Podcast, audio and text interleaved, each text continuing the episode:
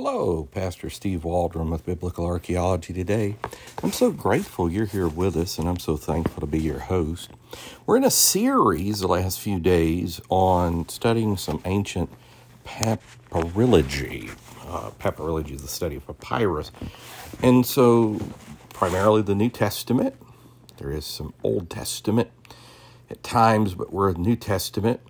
So, thank you for being here with us. Let's get started. We're in the popular Handbook of Archaeology of the Bible, page 380. There's some other lists out there. I've done some other podcasts and even videos on YouTube under New Life of Albany, Georgia, on this subject you may want to check out. But uh, let's get started. So, page 381, I should say.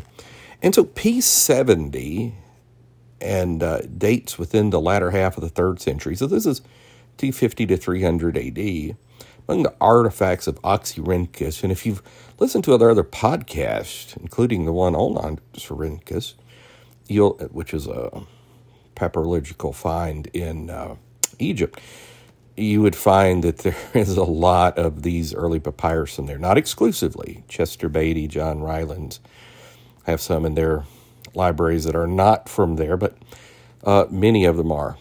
The papyri display Luke 22, 40, 45 through 48, 58 through 61, so just several verses. Unfortunately, the text betrays the work of a careless hand, leaving its textual character uncertain. And then we have P100, it looks like. Maybe that's 110. The way it's written in the book, the numbers are at the top very small. And this independent text is Matthew 10, 13 through 15, 25 through 27. So, again, only about six verses. It's part of the collection of papyrus manuscripts from, once again, Oxyrhynchus, which I think was kind of like a trash dump. But let's keep going.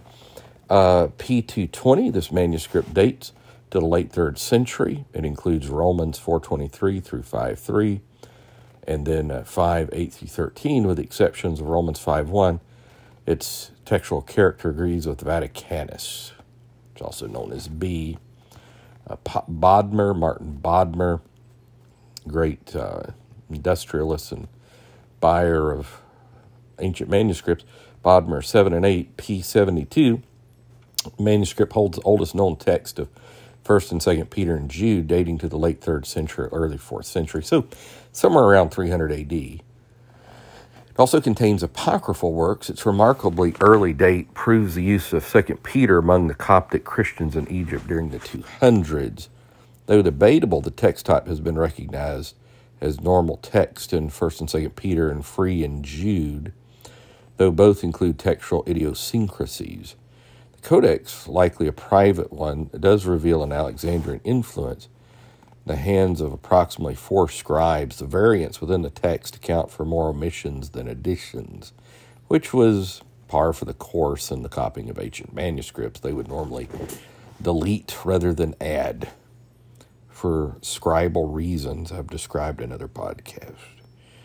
P78 from Egypt and now residing in England, this papyrus reveals four verses from Jude a free text, distinctly represents Jude 4 and 5 and 7 and 8, very important verses, as they all are, obviously, but those are very important. P92, this Alexandrian text is dated to the period from the late 3rd century AD to the early 4th century AD, again, somewhere around 300 AD. It contains Ephesians 1 11 through 13, 19 through 21 Last is prayer of Paul in Second Thessalonians 1 4 and 5 and 11 and 12.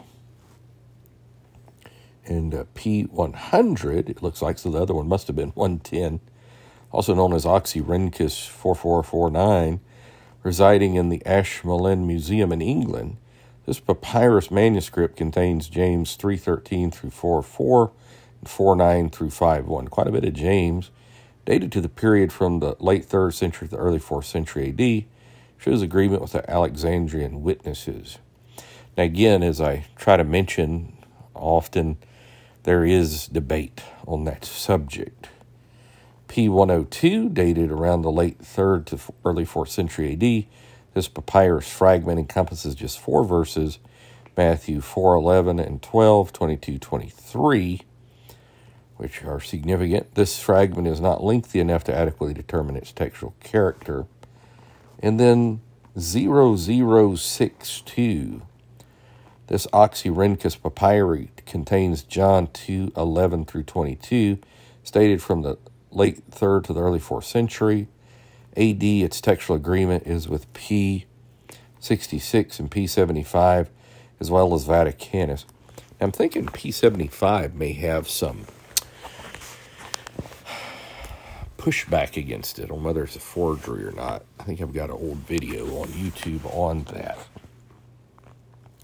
033, this 9th century AD, that's the 800s piece, is recognized for its great agreement with Codex Sinaiticus. This minuscule manuscript, which is written in small letters, contains the Gospels, Acts, Paul's epistles, and the Catholic general epistles. It's of the Alexandrian text type. So we'll finish up tomorrow with a few more on this subject. I am highly conflicted. I've got so many other videos to do. I'm very close to finishing off using this book as a resource in the, this current series. I use it as a textbook at IBC, the Popular Handbook of Archaeology and the Bible by Holden and Geisler.